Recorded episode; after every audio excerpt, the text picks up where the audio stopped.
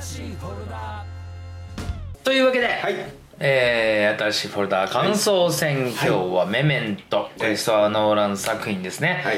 えー扱いましたけどなかなか難しい作品でしたんで、うん。えーちょっとあの疲れる、うん。うん、あの鑑賞後のうんこの雰囲気とうんいうか、うん疲れる感じなんでリラックスしていこうかなと思ってまして、うん2000年公開の作品なんで、はいはい。2000年何やってたのかなっていうね。2000年ね今から20年前ですよね。20年前です、うん。2000年っていう時代、はいはいはい。でねさっきこの収録する前に話したのかな、うんうんうんそのいわゆる90年代うん。に結構いろんなこう若かりし刺激を受けた90年代うん。の時に例えば僕なんかヒップホップっていう音楽に出会うわけだけど、うん。そのネタ元みたいな、うんうん。それどういうもの音楽から作られてるかっていうと70年代とか、うん。まあなんなら60年代50年代の音楽があるけど、70年代の音楽なんて、うん。えめちゃくちゃむ昔じゃないって思ってたんだけど、うん今の子の感じからするとそういうものなのかなと思っちゃったりするんだよ。うんうんうん。2000年からあに2020年でしょ今、うんから20年前っていわゆる僕らが90年代に生きてた時の70年代の音楽とかカルチャーって相当古いじゃん。ファッションとかさ、まあ、まあ全部カルチャー、うん。全般的な音楽もそうだし、まあ、政治とか時代も含めてうん。全然違うものだったと思うんだけど今の子どう思うのかなと思って。気になるよね。えなんかそれで言うと、うん。結構今の若い子うん。は、僕らがその当時2 3 0年前に感じてた距離感ほどはおそらく話してた話してた肌感からするとうん。感じてなくて、うん。なんでかっていうと結構 YouTube のその中大きいっぽくてうん。あのすぐ掘れるじゃないですか。取れちゃうで、えっと、例えば俺らが、うん。えーわ例えば2000年代とかに、うん。過去の動画を見ようとしても、うん。映像を見ようとしても全然なんかない、うん。ないじゃないですか、うん。で昔よくあったさ最終回特集とか、うん。昔のアニメ特集とか、うん。テレビで。そういうのでは昔ってこういう時代だったんだとか、うん。こういう番組がやってたんだって知れることがあと昔の CM ってこういう CM 流れてたんだ、ん。でも今は1980年代の CM って一発入れるだけでその時代の CM がバッバと見えるわけですよね。ね。なんかその辺のその、うん。なんか時代のクレパスっていうか、うん。その飛び越えられない巨大なこう裂け目みたいなのは、そんな昔ほどはない気がうんしますね。そうですよね、実際あのそれこそ岡村さんとかが、うん。岡村ちゃんが、うん。えっと、学祭とかで出てたりするのも結局 YouTube で上がって。るうんその大学生の子たちが見てたりするっていう世代のちうん。超えてる感じがうん。あるみたいなのも言ってましたね、そうだからすごい軸がさうん。なんかんなんていうのかな。軸っていうのかな。なんか広がっているんだけど、うん。選択肢が逆にすごく多くなっちゃって、うんうん。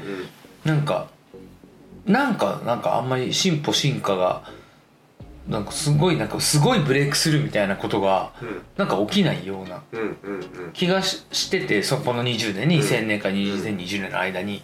自分たちは、まあ、自分の人生に照らし合わせれば、2000年に今の会社に拾ってもらってるから、そっからの人生も飛躍的に違うわけよ、急にだって音楽で飯なんか食えないと思ってる若造がさ、お給料もらえるようになるとかっていうのはもうえ俺たちこれでご飯食べていいんですか？しかもヒップホップですからね。そうそうそうそそう。だあの当時はだからヒップホップがメジャーでううん。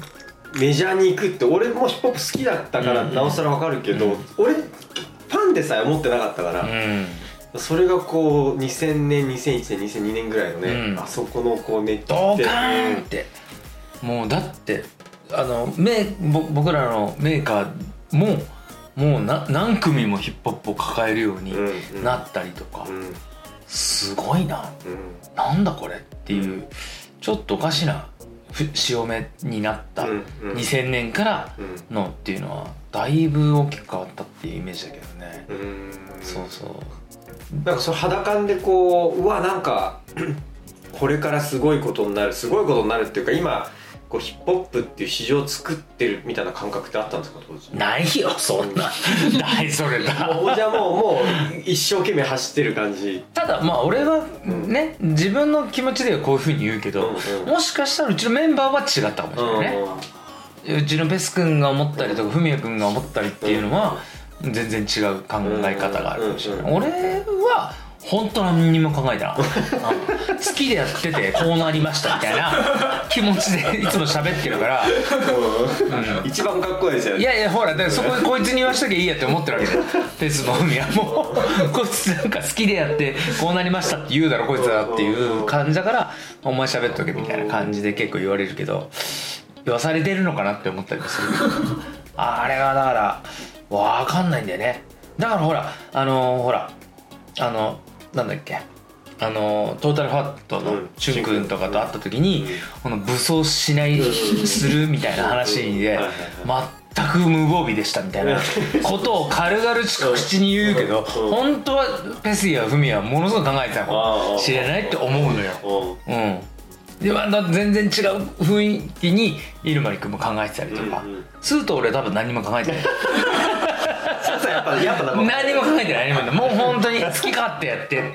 スノースーなんか本当に可愛い女の子と会えればいいと思ってずーっと思ってたと思う、うん、あれはああいう男だ。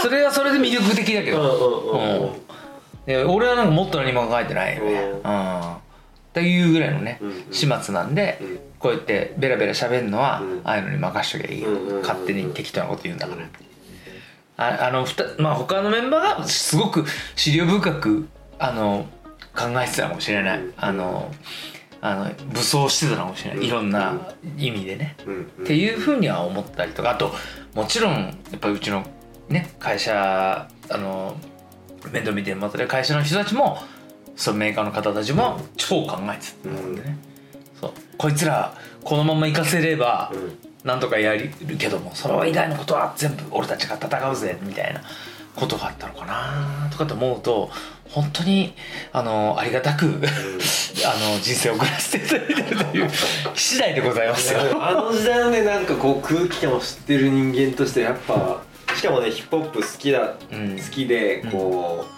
う、でそれがこういよいよアンダーグラウンドからメジャーに、うん。インディーズからメジャーにこうバンバン出てくるみたいなうん。の、あーそこは楽しかったです。みんなだから関係してるとか好きなップホップ好きな人たちみんな楽しかったと思うわ。うんそうだね。でうん決命詞なんかもさ、まあ、キック・ザ・カン・クルーとか、お金はねあのリトル君の、うん。もうほんとついこの間なんだけど、あのリトル君が YouTube で「IINTV」っていうあの「愛に韻韻を踏むの韻」うんアイイン TV っていうのをやってて。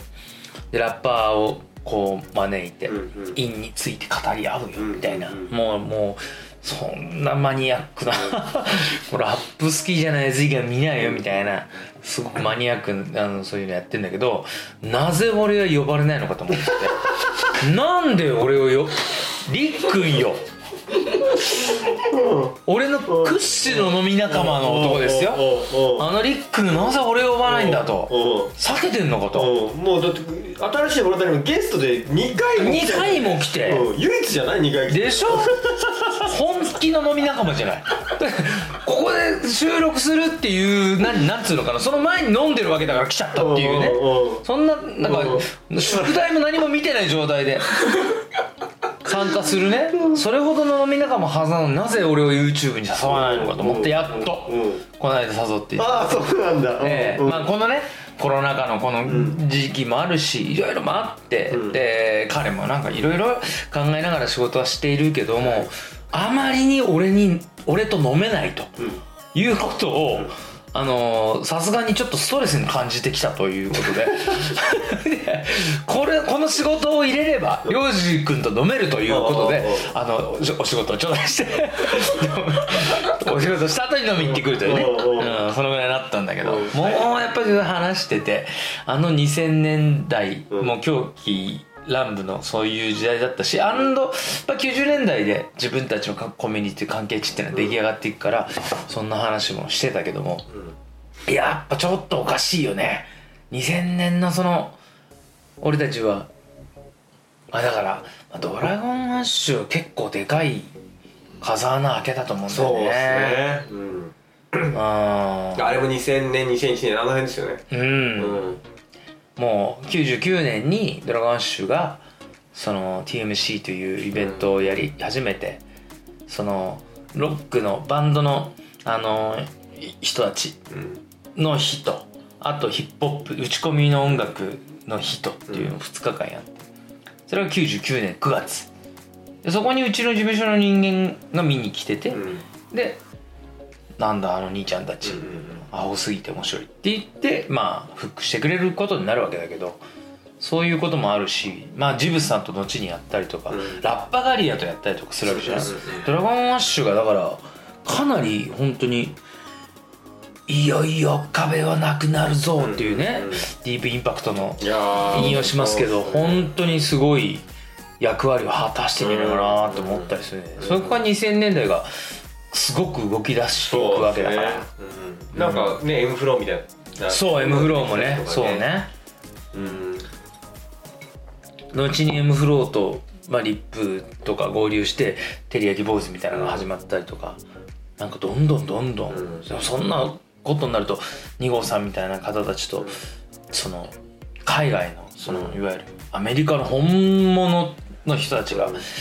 そうそういうプロジェクトに合流してくるとか本当に変わってったなーっていう。レゲエカルチャーもあの辺がまあ2000年だから後から。リップの前に、まあ、ライフタイムリスペクトが三木道山うん。が銅山イレブンと今ねやってらっしらっしゃいますけど。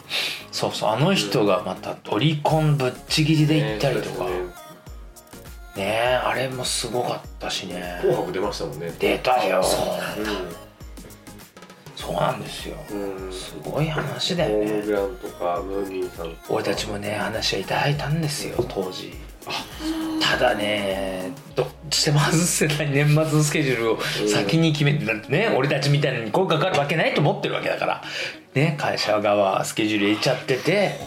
そそういうことがあるんですね。申し訳ないと。うんあのーねせっかくいただいた話でもう本当恐縮ですがと言ったら二度と声かかんないねやっぱね。もう俺声かかったら絶対出よう。いや出る声かかったら出るべきだよ。なんであのそのなんかねヨーロッパでちょっとねその研修とあと実務もかけ兼ねての仕事だったんだけど、うん。それを外してでも出るべきだったんではないかと思うぐらい「紅白」なんてそういうな名誉ないからねえでもまあけ結果的にって言われたけどあんもう要は「紅白」出ることでうん。得られるうん。メリット、うん。そのすごい実務的なもんだけど、うん。ってもう当時はなかったじゃないですかそんなもうこうすでに例えばもうこれ以上さらに急認認知が急拡大するっていうほどじゃなかったです。けどもうすでに認知十分されてたからさらに。あのねだからねすごいその辺も思うけどうん。あのー僕らもう直のもう直結の先輩がイーストエンドプラスうんユリさんでまあねうん。大ブレイクだよね大ブレイクした先輩たちが直属の先輩だったからうん。その人たちのその背中を見てるうん。わけですよ。うん。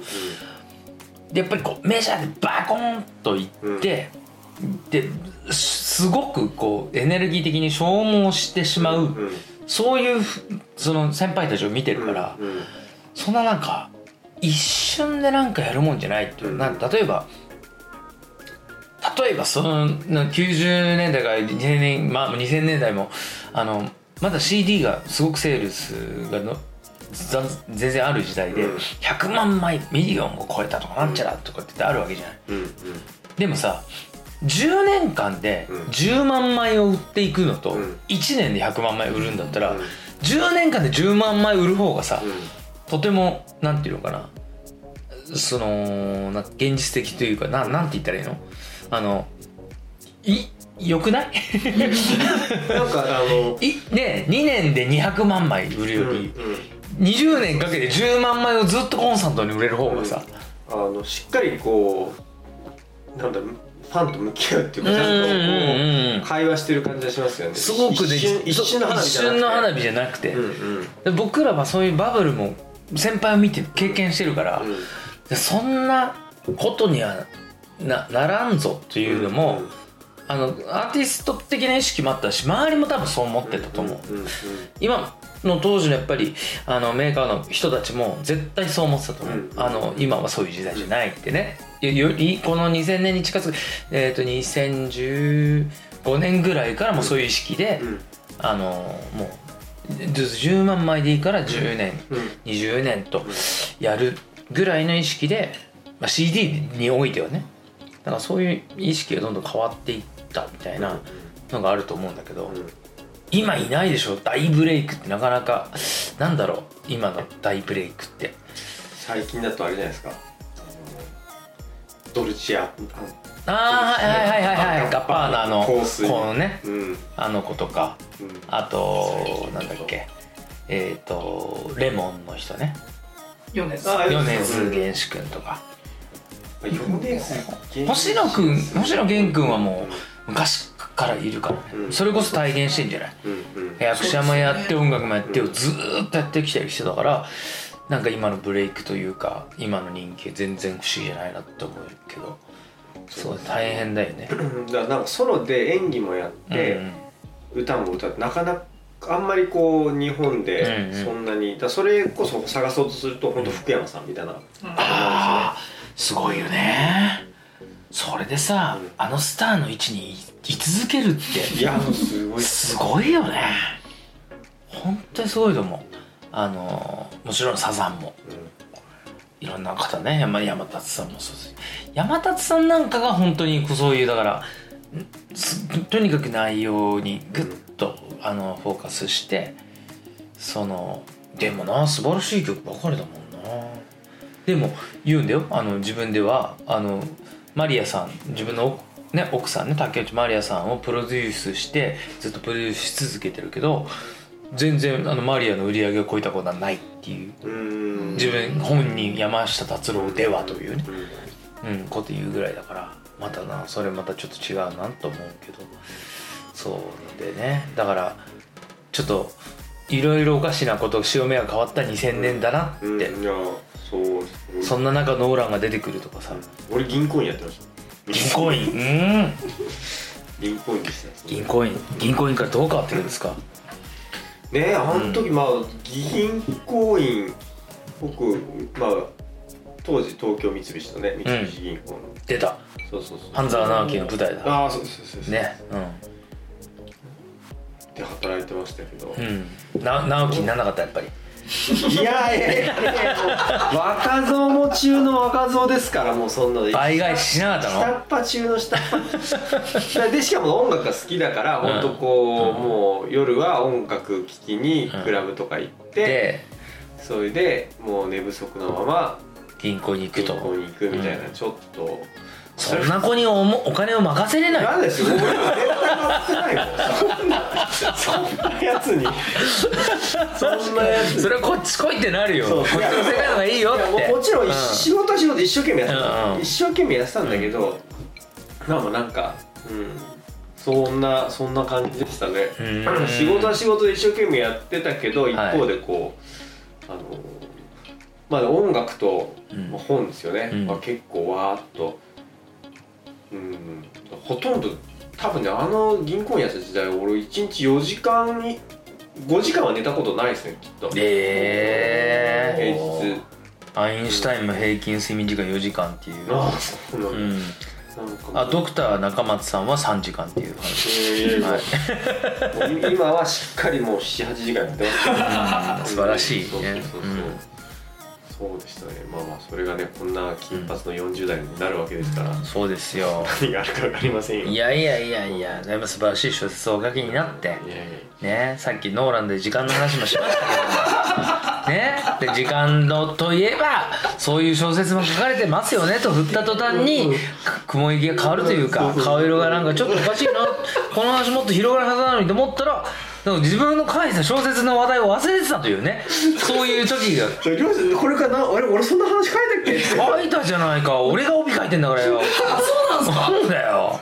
文庫化する時帯を俺書かしてもらって。そうそうそう端末になんかないろいろインタビューもさせてもらったりとか。そうそうそうそんなこともやったはずなのそうにそれを忘れてるというね。そううん。えっとどれだどれだ僕ですら思い浮かんだのに。これ話せないんだなっていう話そらしとこうって 僕の話はよくて。時間がそうさせんのかなやっぱねそうそうそうそうそう。ですうんでもほらいや今に置き換えたらできないことあるじゃん。2000年のことでさ、今に置き換えたらもう絶対実現しないことがあったりとか、うん。逆に今のこういうこうこう広がりがあるから、そのと当時は絶対アイデアイデアとして持ってても何もされ何あの箸に棒にもかかんなかったみたいなことも今となっては現実化するっていうのが結構いろいろあるもんね。今2000年戻ってなんかやりたいことってあります？今2000年戻ってうん。スマホがねえよなないないピッチまでですね。ピッチだよな。はいピッチしかないもん携ね帯あったとしてもやっぱ20文字ぐらいだと思いますけどそうだよね。確かに。しかも1回10円とかすげえ結構そうそうそうそうそう。そう時代だと思います。そうだわ。俺ねいっつも過去に戻ってやり直したいなんていうことは誰しも思うことかもしれないけど俺別に今の人生にそのとんでもない不満はないなくて、うんうんでもまあ後悔の念とか、うん。あの時こうしとけばなんていうのはね誰しも思うような僕普通に平凡に僕も思う不満はあるんだけど、その時代に戻ってさ、うん。今の出会いを一からやり直すのはすっげえ面倒くさいのよ。そう本当に嫌なの。ねザッキーにも流れ君にもこういう風な流れで合ってるからこそこういうことを今やってるとかって思うしうちのメンバーに出会い直すとかそれそれぞれの本当僕今の会社とかあのその当時のメーカーさんとかそういう風に出会い直していくことなんかできないからうん。で1分1秒のなんかズレで出会わなかった人とかもいいたりもするわけじゃない？そのまああんまり恋愛ででもなくいい思いをしたなってあるかな。あるかもしれないけどそういうこともさ、うん。出会い直すっていうことがまずめめんどくさいからいやなくてもいいかって思うっていうね、うそういうの考えるとつもう俺俺結局ね、うん。あれと一緒になっちゃうんですよ。イエスタデイの時と。ん、あ俺俺結局ね、うん。2000戻ったら、えーとうん。まだあの曲が発売されてから 俺じゃあ江戸のあのしエド・シーラン。エド・シーランの曲でデビューしよう。売れねえんだよ。その頃に出しても売れねえんだよ。そうなんだよな。本当に無理なの。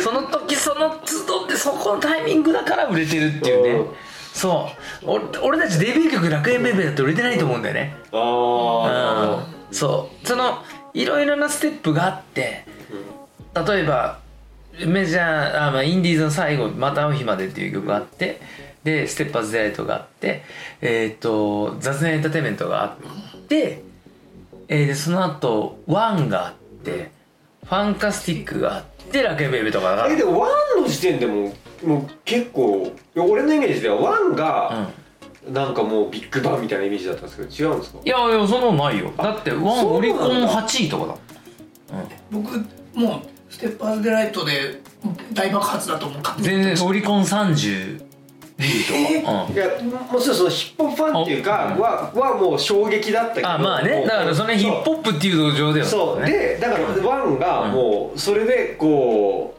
うワンで一気にもうななんだろう。普段話音楽の話が全く合わないような人が、うん。なんかこうヒップホップの話をしてたから、うん。それで俺衝撃だったんですよねワンワンはいやでもワンでもでファンカでもファンカでも1位は取ったことない。そうなんでちなみに楽園ベイベーでも取ったことない。ええあそうなんですそう。か取ったことなくてへ1位になったのはそのアルバム。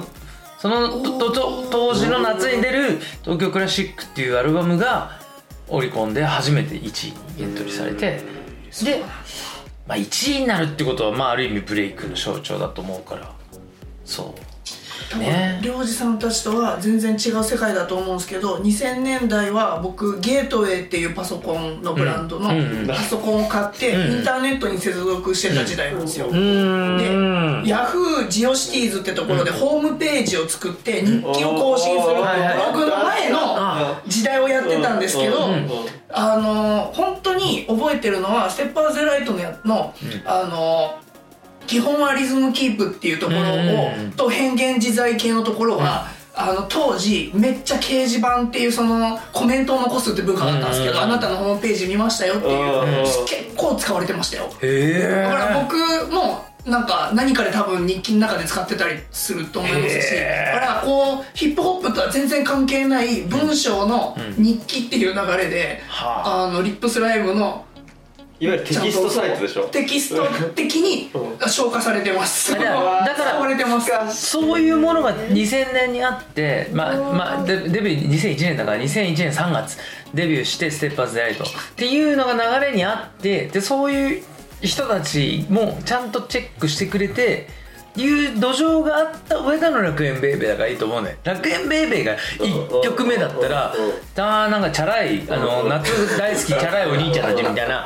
だけで終わってるっていうそうそうそこが結構なんかあるんだと思うんだよ。だからタイミングだと思うんだよね。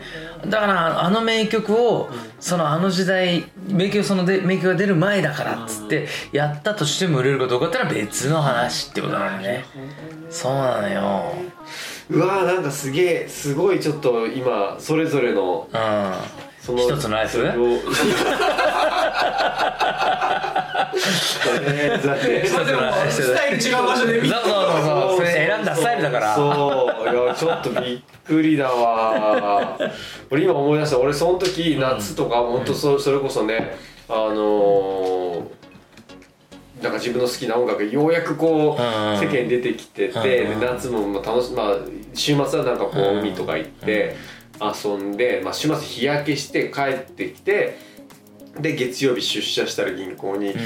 なんで日焼け日焼け怒られたんですよ。日焼け怒られる？そう銀行員なのに日焼けしてんじゃないと。そう日焼けしてるんじゃない？あ銀行員って日焼けしちゃいけないんだってその時に思って。ーへえそう俺すごい覚えてるなそうそうそうそうそう。でその頃テキストサイトで僕は更新しながらなん基か本はリズムキープ。キープ。なんかすげえやっぱあの僕らも日記書く上でこういっぱいうん。なんか長ったらしい日記はあるしん。それを僕僕は一言日記って書いてたんですけどへー。いろんな人がでちょうどリレーしようってなってくるんですよ。今日じゃああなたにバトンを渡すんでお題はこれねみたいなのとかですげえやっぱあの本当にリップスライムのへー。歌詞から引っ張られるいやーは嬉しいありましたね。話でございますよ。これ本当に嘘なく。へえまあたまたまの時代？侍魂みたいな。あそうそうそう。とかがちょっとバーンって出てくる時時ですね。ね、うん、いやもうあの辺の12歳熱量とかあの辺のが出てくる時代です。わかるわかる。だからそういう局地的にいろんなものがこそううそうそう。わーってなってそのそうブレーキ多分つながっていくんだろうなとでその時代が2000 2000年って時代だったそうそうそうそうそう。そう思うなんかうん。ダーって。うん。どんどんどんどん溜まってってみたいな。そういうところでこう2000年これ2020年にまあ今つながってってますけど。うんもう20年前。そうなんですよ。20年前なんですよ。マジでやってらんねえな本当そう。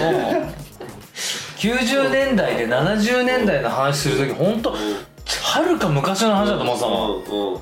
今全然自分たちのそんな時間感覚ないから、あああああの頃ねみたいな、でもその当時をその例えば2000年っていうと僕はえーっと74年前26歳ですね、26歳だから その26歳なりのなんなんかいろいろやってると思うけどなんかこうそこで影響を受けるなんか小中高生とかそのくらいの子たちはもうなんかはるかそのお兄さんに見えるみたいな、俺もスチャダラパーのことそう思ってたから、うんうんライムスターとか、うん。まあ、一斉のも含めあの FG のに兄さんたち。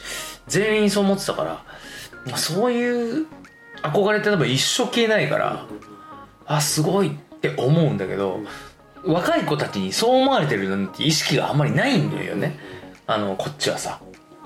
だけど多分そういうめえまあそうつながっていくんだなと思いながらで今90年代をフォーカスされて90年代の音楽みたいなこともどんどんどんどん市場に出てきてるけどあそういうところがあるんだろうなと思ってるとあんまり真新しいその、まあ、雰囲気を見てないかもしれないと思って。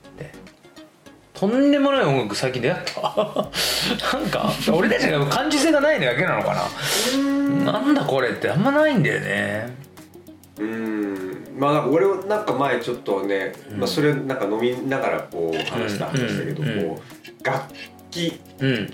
結局シンセサイザーの発明があったのと、うんあとはこう、うんえっ、とレコードまあミ,、うん。あのーミキサーの発明があったのが、やっぱせん、まあ、20世紀後半にそれがあってそれで音楽がガッと飛躍的に進化したけど、うんだからそのシンセサイザーが進化する、ん。え1980年代、うん。90年代、ん。以前の音楽と今のそれ以降の音楽を聴くともう圧倒的に音楽の違いが分かるけど、うん。つまり1990年代の 小室哲哉サウンドみたいなシンセサイザーの象徴みたいな音楽とそれが まだ生かされてない1970年代の音楽ってもう全然違う。違うね。確かにね。だけど、うん。キーボード一つであのオケを操れるようなその楽器が出てきてとか、うん。あとそれをさらにミックスするようなカルチャーが出てきて、以降のはもうそれその2つも明らかに大発明で、うん。だからさっき言った時代のクレバスじゃないけど飛び越えられないような圧倒的なもう過去と未来の境目があるんだけど、YMO とかねが出てきたっていう後で。そうでもそれ以降のの新しいそれぐらいインパクトの楽器がないからこうサウンドとしてもあとはもうありものの楽器の組み合わせでしかないから、うん。だからそんな衝撃がないんじゃないかなって個人的には思ってますね。うん。うん。だそこでその俺もそのとあるあの音楽を研究するあのあの大学の方たちのその調べによると本当20世紀21世紀にこうブレイクスルーを起こしたあの全世界的なうん。音楽のブレイクスルーはあの全くここから潮目が明らかに変わるっていうのがヒップホップっていうジャンルだったっていうのが結構でかいなってそれニいうューヨークのもうあのあの時代のっていうか。そういわゆるサンプリングっていう文化がもうその全全体丸ごとこうそれこそ時間軸じゃないけど。だってこのドラムのブレイクを作ってそれにこうその70年代のトラックをそのままレコードで載せるだけでうん。こんなに聴き方が変わるんだっうん。ていうパッチワークみたいなことをサンプリングという文化で音楽として提示するっていうことは当時は裁判が起こるうん。わけですよね。やっぱりね。これだって俺のレコード使ってんだろふざけんなよ訴えるぜってなったりするわけだからビズマーキーも訴えられたりしたし、まあ、に2010年代に入ってもあのファレルも訴えられてるしね、マービン・ゲイのあの遺族にね、うんうん。うん、マービン・ゲイいないの。にうん。俺の曲パクっただろうっていうやつの遺族が訴えるとかうんみたいなことをやったりとか。訴訟は絶えないけどそんな新しい発想はないわけですよ。てかだから楽器とは違うことだよねやっぱりね。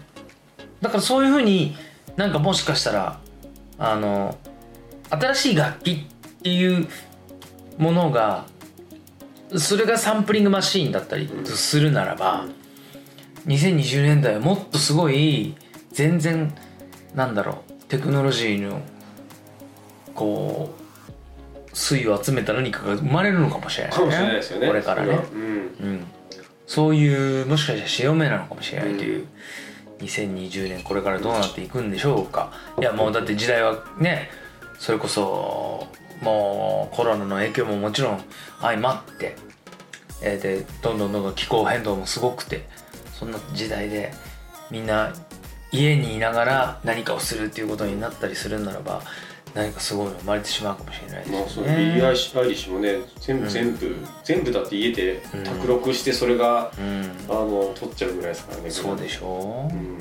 何か違うアイデアがこれから余計にみんながいあの家にこもってうん。何かを考えることによってなるかもわからないし新しいコミュニケーション生まれるんでしょうねとうん。いう感じの壮大な話になりましたけど、こんなに長い感想戦ないでしょう ね。本編より長いんじゃないですかちょっと。ついつい。喋りすぎてしまった。ちょっとね今日ねあの美味しいお酒をね いただいてしまってあの差し入れていただいてね、えーす。いませんねザッキーさんいえいえいえこちらこそそれでもうなんかいい気分になってしまってね。お酒によってあのこの収録時間が変わるということがね今日も分かっ 酒はいいですね。いやいい酒はいいですよいい話するんすよ。うんそうですね。そうだと思って、はい。え あまりね、長くお付き合いしても、ね。はい。あれお付き合いさせてもし失礼になったと思いますんでこの辺で、はい。えー今日も最後まで感想戦まで最後まで聞いていただいた方々ありがとうございました。ありがとうございました